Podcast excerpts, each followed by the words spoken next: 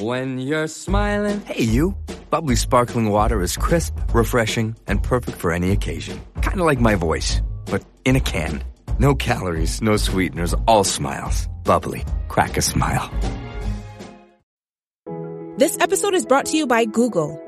Google's two step verification was built to secure your account and help prevent cyber attacks, even if your password is compromised.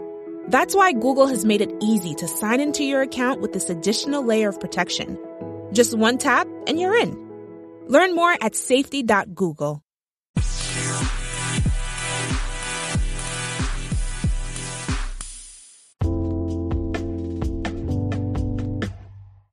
Hello, movie lovers. Welcome to the best damn movie related show here on the internet. This is your host, as always, for Movie Lovers Unite, John DiGorio, and I just want to say it's an honor and a privilege to be able to talk about movies in front of a virtual water cooler. And for today's podcast, we have Adam Driver walking out of an interview with NPR Radio.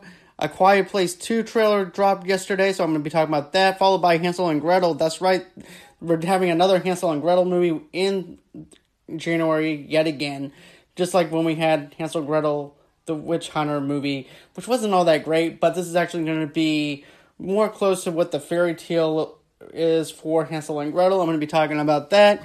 Then we have an actual release date for the WandaVision movie or TV series for Disney Plus. So we're going to be talking about that. But first off, I want to go ahead and talk about something real quick. We, you know, a couple of months ago, I had Creighton Hobbs on the show and I got a chance to actually interview him and his actress Selena North.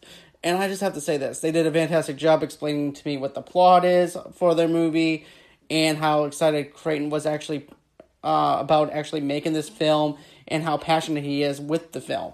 Not only that, but I just want to say this Jenny Lambert, which is also his his photographer and director assistant. And I'm to be honest with you, ever since I met Jenny, ever since, you know, I did the interview, she's been a big follower of Movie Lovers Unite. She's been a big follower with the podcast, sharing my podcast, promoting my podcast, and just giving me advice here and there with different things. And, you know, over New Year's Eve, her house burned down. And I feel like in my heart that I should at least try and do something rather than nothing at all. And a matter of fact, Creighton Hobbs actually has a GoFundMe for Jenny. If you want to, you can go on ahead and hit the link below in the description of the GoFundMe, and you'll be able to donate some money towards that way. I understand that it's before, after Christmas and after the holidays and everything. Maybe people don't really have that much money, but if you want to, go ahead and donate something. I'm gonna be doing that once I get paid, and you know every dollar counts. It doesn't have to be a huge amount or anything like that you know, every even a dollar would actually help. It's better than nothing at all. But I understand if people can't do it. This is not me trying to promote anything or anything like that. I just feel like it's something that's in my heart that's laid up upon me to try and lay out to you guys on what on trying to help somebody out, especially someone that's an independent film director's assistant and photographer and especially whenever they're trying to actually make some piece of art for us to actually enjoy. So I want to just be able to give back to Jenny and everything for the wonderful support that she actually gave me. And matter of fact, she's supposed to be helping Creighton with his biography, uh, biopic, and everything else that he's supposed to be doing sometime soon. And I can't wait to actually get a chance maybe to actually interview him again sometime in the future. But, anyways, that's my little piece of information that I wanted to drop here. I know it's a little bit of a sad piece of information for people to process or whatever, but I just felt like that was laid upon my heart, something that I really wanted to actually do. Otherwise, it would be eating me alive. So, now I want to get on with the show. Um, as everybody knows, Adam Driver walked out of an interview with NPR Radio, and some people are saying, "Well, how dare he do this?" and stuff like that. Here's the thing: these actors and actresses are not obligated to do an interview or a press junket. They take time out of their busy schedule to go ahead and actually promote their movie. And if they don't want to go ahead and sit through an interview, they don't actually have to sit through an interview and I never actually felt like when you're interviewing somebody that I'm that they have no choice but to be interviewed by me. I feel like I'm not doing them a service or a favor. It's just them helping uh, being able to promote their movie in the way that they want to be promoted. And here's another thing too with Adam Driver. He's not the type of person that actually likes looking at himself on the big screen or anything like that. He doesn't like looking at his own work. And you know what? As somebody that does podcasting, I never go back and listen to my own voice because I don't like the sound of my own voice.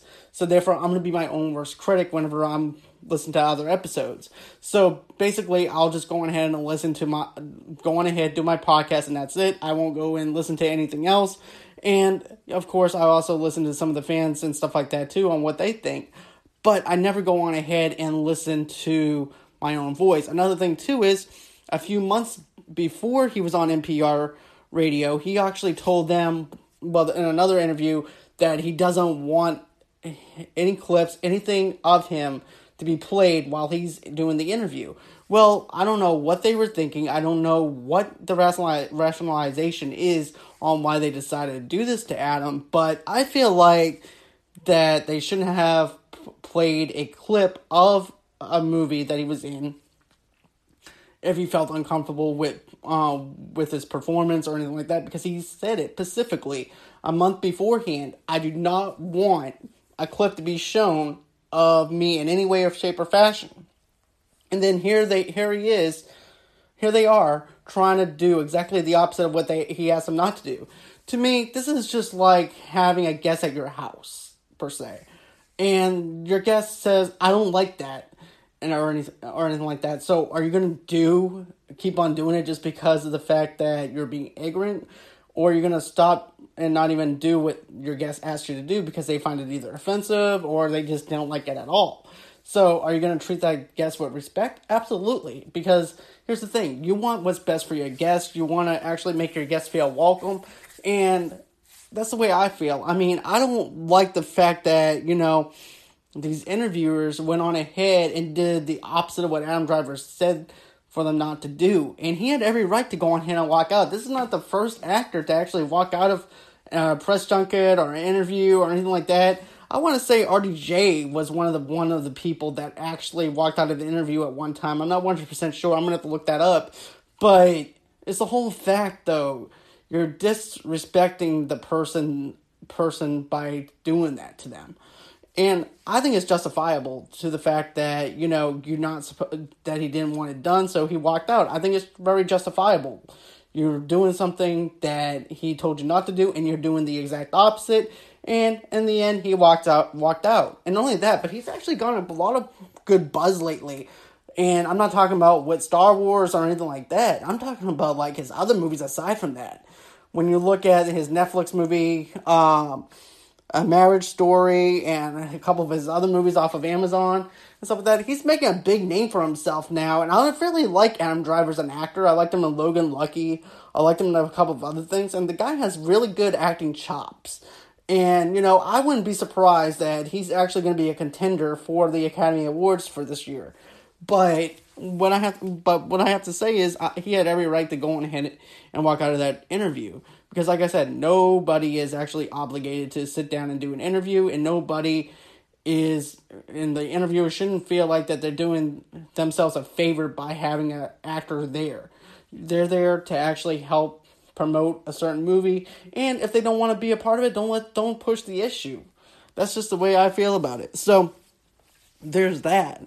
And now I'm going to be talking about A Quiet Place 2. The trailer got released yesterday, and I want to say this. I like I said in my most anticipated movie uh, list. I wasn't sure where the where they were gonna go with this or anything like that. I wasn't sure it was gonna be like a prequel story or a sequel or anything like that.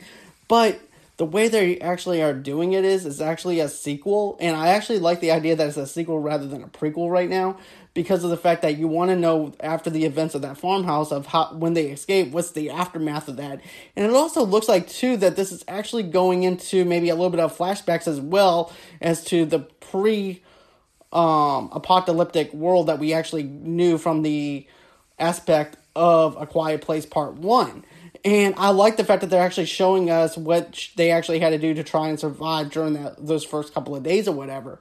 And then it goes into present day where she's actually on the run from these alien like beings or apocalyptic kind of monsters that are uh, that are attacking them and then not only that but you also have this guy who's a sniper, and he has this thing booby trapped, and she winds up tripping the wire, and he realizes that you know these are not bad people or anything like that because number one, they all have a common enemy. They're they're trying to survive against these apocalyptic kind of monsters. So he goes on ahead, goes down, tries to help them, and he tells them not to say anything. Of course, you already know if they make a noise, they're dead. But the fact is that you still have the baby that they actually had in the very first um, Quiet Place movie. And then, of course, you also have the deaf girl and the brother. And I have to say, I mean, I was on the edge of my seat just from the trailer alone. I really cannot, w- I cannot wait until I see a Quiet Place part, uh, part two. And I know some people really didn't like a Quiet Place part one. Some people were let down by the ending. I totally get that. I really do. But for me, Quiet Place Part 1 actually worked for me. It worked uh, quite well. I like the originality behind it and stuff like that. I understand, too, that maybe, you know, when people are actually uh, hyping up the movie for their friends to go see, there's these big, huge expectations. And then when those expectations are not met or anything like that, their expectations are now lowered to the point where it's kind of like overhyped. And I kind of, I actually get that. I actually get that perspective because there's actually a couple of movies that my friends tell me to go and check out, and they put the, put this movie on a high mantle to the point where I'm like, okay, I'm energized, I'm ready to go. I got my popcorn, I have my soda, I'm ready to go on ahead and enjoy this flick. And then once the movie starts playing, sometimes it's amplified down to a medium to where yeah, it was okay. It was good for a one time watch, but I really don't really feel like watching it. So I got the I got the whole entire reason why some people would not might not be into a quiet place. But for me, it actually worked as a horror film. I actually enjoyed that movie a lot. It was actually on my best movies uh, of 2019. So there's that. But you know, I really have to say though. I mean, if you like good originality, good original uh, horror movies, check out A Quiet Place. It's actually a pretty good movie. Um, and like I said, I mean, this is actually one of those movies that you can actually watch at least maybe one time and enjoy, or you can watch it three or four times. But as for part two of the trailer, it sold me. I'm excited to go and see this movie. And by the way, I did mess up on the release date of the very first movie. I know it came out a couple of years ago, so I apologize for that. But Quiet Place Part 1, you can't go wrong. And now I'm going to move down to Hansel and Gretel. And this is really creepy if you think about it.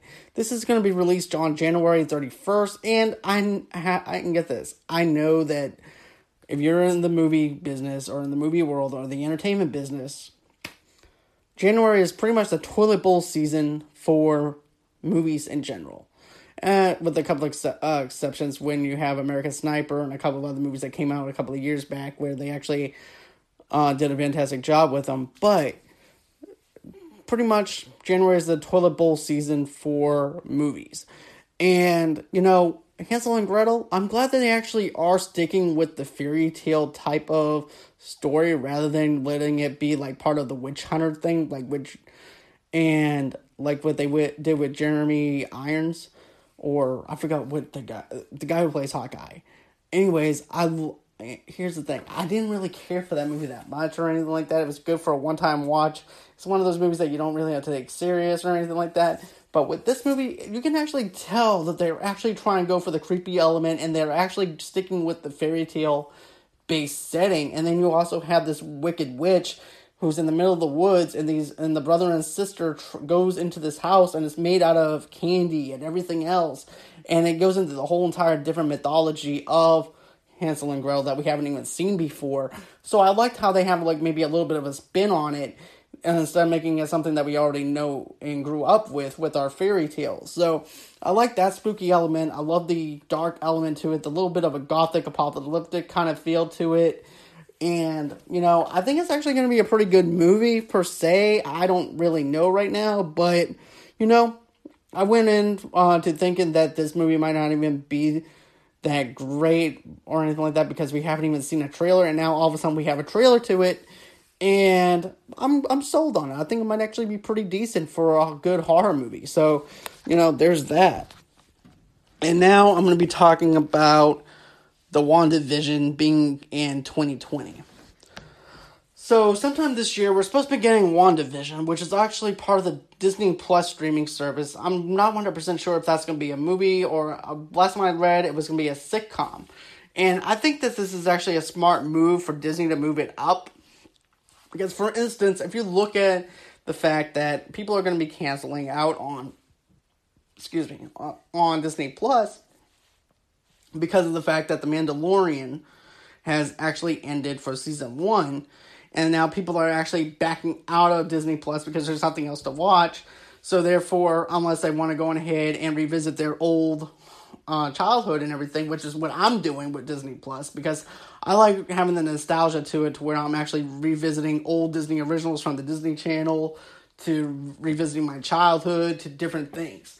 So I like actually having that little bit of nostalgia to it. Not only that, but I'm also watching The World According to Jeff, which is actually the Jeff Jeff Goldblum uh, series that they actually have out where he's actually questioning certain things and on why we like certain stuff and things like that. I actually like that. So to have like a little bit of a of a bio thing for it, I like that as a series, but it's not enough to actually keep people entertained to where they want to actually keep their Disney packages to where they're like, you know what, I think I'm gonna keep my Disney Plus because I like this Jeff Goldblum show, or I like this because of this or that. So after the Mandalorian is over with, they probably actually knew that they were to have some majority of the people dropping out of seeing Mandalorian and every uh, Mandalorian and canceling their Disney Plus subscription. So I'm not surprised that they actually moved this up to 2020. But I'm also thinking too, this is actually part of their storytelling ideas and stuff like that as well. So I'm thinking that there's something a lot deeper than just people canceling out on their Disney Plus services. Because I think that Kevin Feige's a smart businessman as to whenever he's doing his producing and everything else and putting these characters in the places that they actually need to be in at the right time. And here's my thing. I've always I've been saying this for a while. So if you heard me say this, you can either turn this podcast off or fast forward or whatever you want to do. But here's my thing with WandaVision. Because after WandaVision, we're going to have Doctor Strange. And what I'm thinking is here here's the thing. I believe that in her mind, Vision is still alive in her mind. And while she he's uh, still alive in her mind, our world is falling apart. We have probably a apocalyptic kind of thing going on in New York City where you have wind, storms, earthquakes, stuff like that going on. And while she's over there being happy go lucky, our world is going to hell in a handbasket. And this also opens up portals for other beings to actually come in. Like we can actually get probably the X Men, Ghost Rider. We can get Blade in there. We can get all these beings in this in there. But here's the thing: I don't want them to show us that. I want there's I want there to be some kind of mystery on how they actually came into New York at a certain given time whenever this whole entire thing happened with Wanda, which actually makes a lot more sense. It gives you a little bit more mystery to it. Not only that, but I would love to see Ghost Rider. I would love to see the X Men in this universe. I would love to see the Fantastic Four in this universe. I believe that that would be an actual good transition to actually have all your Fox property into the MCU universe, and we can actually have our universe being built up a lot more. And not only that, but I also think too, this opens up the doorway for Doctor Strange because of the fact that you can actually introduce the Nightmare Realm, even though we actually got a little bit of a glimpse of the Nightmare Realm and Ant Man and the Wasp, but not enough to actually go on.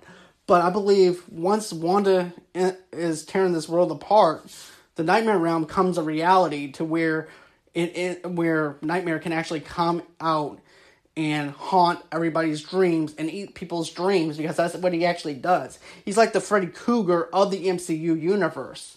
So I'm thinking that's how they're actually going to have this thing played out. I'm hoping that I'm right, but if I'm if I'm not, I'm not a writer. I don't think that what I'm thinking is actually going to be what happens. But hey, I think that's actually going to be the most logical sense that you can actually think of.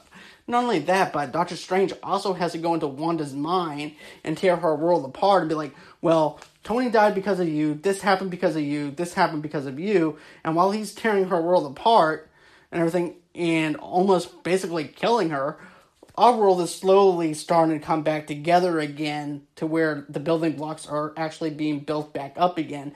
And everything may look all nice and crisp on the ins- on the outside, but on the inside of the whole entire thing, the portal's already opened up. They're probably already closed up after the after he winded up destroying every single memory that Wanda already have had and everything. So there's that. So he doesn't realize that there's portals already open and already closed. So he thinks everything's all happy and go lucky. All of a sudden, we're introduced into a new Doctor Strange movie where he's facing Nightmare, and I cannot wait to see this movie. Like I said, I'm a huge Nightmare is actually one of my favorite characters in the MCU besides Morbius, besides Venom. He's actually one of my favorite villains when you're thinking of it. Like I said, he's like the Freddy Krueger of the MCU universe and the comic book universe. And he can and get this, he's actually part of the Nightmare realm itself. So it makes me excited. It makes me it makes me really sweaty just even thinking about that. So that's my little take on on that. I hope you guys actually enjoy this. As a matter of fact, I'm actually gonna have my friend Rick on the show with me Sunday, and we're going to talk about our favorite movies of the decade. I was going to do it today, but I want to hold off and actually have somebody with me so we can actually talk about our favorite movies. So we're going to do that Sunday, and hopefully I'll be able to do a little bit something for tomorrow or the week or Saturday. So, anyway, tell me what you guys think. Did you guys like some of the topics I talked about, let me know in the comments below. Not not only that, but give me a voicemail message. Let me know what you guys think. Share this podcast with it, just uh, with anybody that and support. Go on ahead and support podcasters and stuff like that because I love doing what I'm doing. I love having the independent feel of talking about movies and talking about things that I'm passionate about, and of course, also too donate some money towards Jenny Lambert. She desperately needs people's help right now and lift her up. And of course, until next time, bye bye. Okay, so I just want to apologize to one of my fans for missing out on their question. I'm sorry, Creighton. I didn't mean to go ahead and miss out on your question or anything like that. My ADD, that's what I'm going to blame it on because of the fact that I can, because I have ADD. But, anyways, I forgot to actually answer your question. And that question was Do I think that all of the streaming services that are now available for everyone to watch movies has it hurt or helped movie theaters? And here's the thing you can go one way or the other with this question. So I'm going to go with both both ways here on how I can answer this. First off, has it helped movie theaters? To be to be honest with you, it really doesn't even matter at all whenever it comes down to the streaming service itself because of the fact people do go see big budget movies still, opposed to actually staying at home and watching these Netflix original movies or Hulu originals and stuff like that. Some people can't afford going to the movie theater, so they will go on ahead and watch certain uh, Hulu originals or Hulu or stuff that's on Hulu or Netflix or Disney Plus and stuff like that. So there's that. But has it helped at all? And the reason this is what I'm going to say. In one aspect, it did help because of the Irishman, because the Irish Irishman is the one that actually changed the way that they can actually make movies. Because here's the thing, Steven Spielberg basically said that, you know, Netflix movies are not real movies because you're sitting at home. Well, Martin Scorsese's movie is was played at several different theaters before it was actually released on Netflix. So therefore now it can actually get nominated for an Academy Award because of the fact that it was actually released in the movie theaters. So there's that aspect of the fact that streaming services actually helped movie theaters because of the fact that they did release a certain movie at a limited time, so therefore that movie was able to make a little bit of money. Not only that, but even if you look at Adam Sandler's Uncut Gems, which is actually in the movie theaters right now, and it's going to be released into the Netflix streaming service pretty soon. And it could even get Adam Sandler into an Academy Award winning performance. And, you know, I always believed that he was into the whole entire dramatic acting chops. And I think that that could actually help his movie a lot by actually putting it temporarily in movies let it make a couple of um a couple of million in the box office, and then get it switched over to the streaming service. Now, on the other hand, like I said, you have your Hulu originals, your Netflix originals, Disney Plus originals, and then pretty soon we're actually going to have HBO Max. You're going to have a lot of other streaming services and everything else too. But here's the thing this is how I look at it. I think that movie theaters are still going to be around and everything because people want to see those big, huge budget movies compared to like smaller uh, projects with Netflix originals or Netflix original movies and stuff like that. People are still going to go out and see a certain movie because of the fact that it interests them. Not only that, but people are now sold on big franchise movies and they're not really sold on small independent projects like they used to be back in the 90s when we used to have a big huge commodity of people that would actually go out and support a small film. And you know that's one thing about streaming services that i really like is the fact that you know you have independent filmmakers and independent actors that are actually in the streaming world now to where they can actually be noticed a little bit. But i feel like too that if you want to go out and support an independent movie you know, you can go on ahead and go to your theater and ask for them to play that certain movie. And that's how Peanut Butter Falcon got played over at my theater was because I actually asked them if they would actually play Peanut Butter Falcon at that movie theater and several other people also asked for it. Then next thing you know it, they winded up playing Peanut Butter Falcon, which is also a small independent film. Another example of that is you know, Christian based movies and stuff like that. There was one Christian based movie that came out, I forgot what the name of it was, but there were several people that actually wanted to see that particular movie. So they went on ahead and they asked that movie theater, can you go on ahead and put this movie out for us to watch? So we they actually had enough people where they said, you know what, there's enough interest in this movie for us to go ahead and put this out in the movie theater. So we're gonna go on ahead and do it that way. So I believe that, you know, if it wasn't for positive word of mouth or anything like that, I believe that smaller films would, uh, streaming services would actually hurt smaller films because people wouldn't want to go out and see them because they would rather see, like, for instance, Avengers Endgame, big budget movies, people that are actually familiar with other people people's characters versus something that they're not familiar with. And I'm always sold on the fact that, you know, I love small independent films over big budget films. And I believe that you can actually make a decent movie without spending $250 million and you can make your money back. But streaming services in, in itself is a very tricky thing because we don't actually know how they actually make their money or anything like that. But I feel like, you know, that this can go either way. I mean, it could either make or break the movie theaters in certain ways, but at the same time, people are still going out to see movies and stuff like that right now. I don't really see a lot of people not going to the movie theaters until they actually do this. This is how I think that it's going to be totally in danger. It, uh, movie theaters are going to be in danger. Is the fact is when you put these big, huge budget movies and the movie theaters, and they also say, you know what? People are actually bootlegging these movies still. You know what we're going to do? We're going to release this movie onto the streaming services because of the fact I don't want this movie to be stolen anymore. So they release uh, one movie in for two weeks. Two weeks it's gone. Next thing you know, it's on the streaming service. So I'm hoping that they don't go down that road where you only get to see a movie in the movie theater for a certain limited time, and bingo, it's on the streaming service for everyone to see because they don't want people to bootleg or pirate their movies on their art. So that's one thing that I'm scared of. That's the only way that I can actually see movie theaters being being um, well pretty much feeling with streaming services. But anyways, that's my little tip of the day with my little question of the day that I wanted to answer.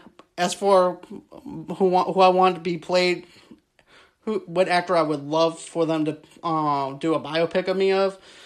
To be honest with you, if I could pick any actor to play me, it would be Michael Cera or Christopher Mintz. Those two actors are from the Super Bad movies, not only that, but I also, if you actually know me in person, I'm super super awkward when it comes to certain things and stuff like that too. So I may not be tall and lanky or anything like that, but I am a total dork in a certain sense, and also too, I am really socially awkward. So those would be the two people that I would actually cast as myself. So who would you cast as me? that's what I would like to know. So, anyways, that's all I have time for for right now, and until next time, bye bye.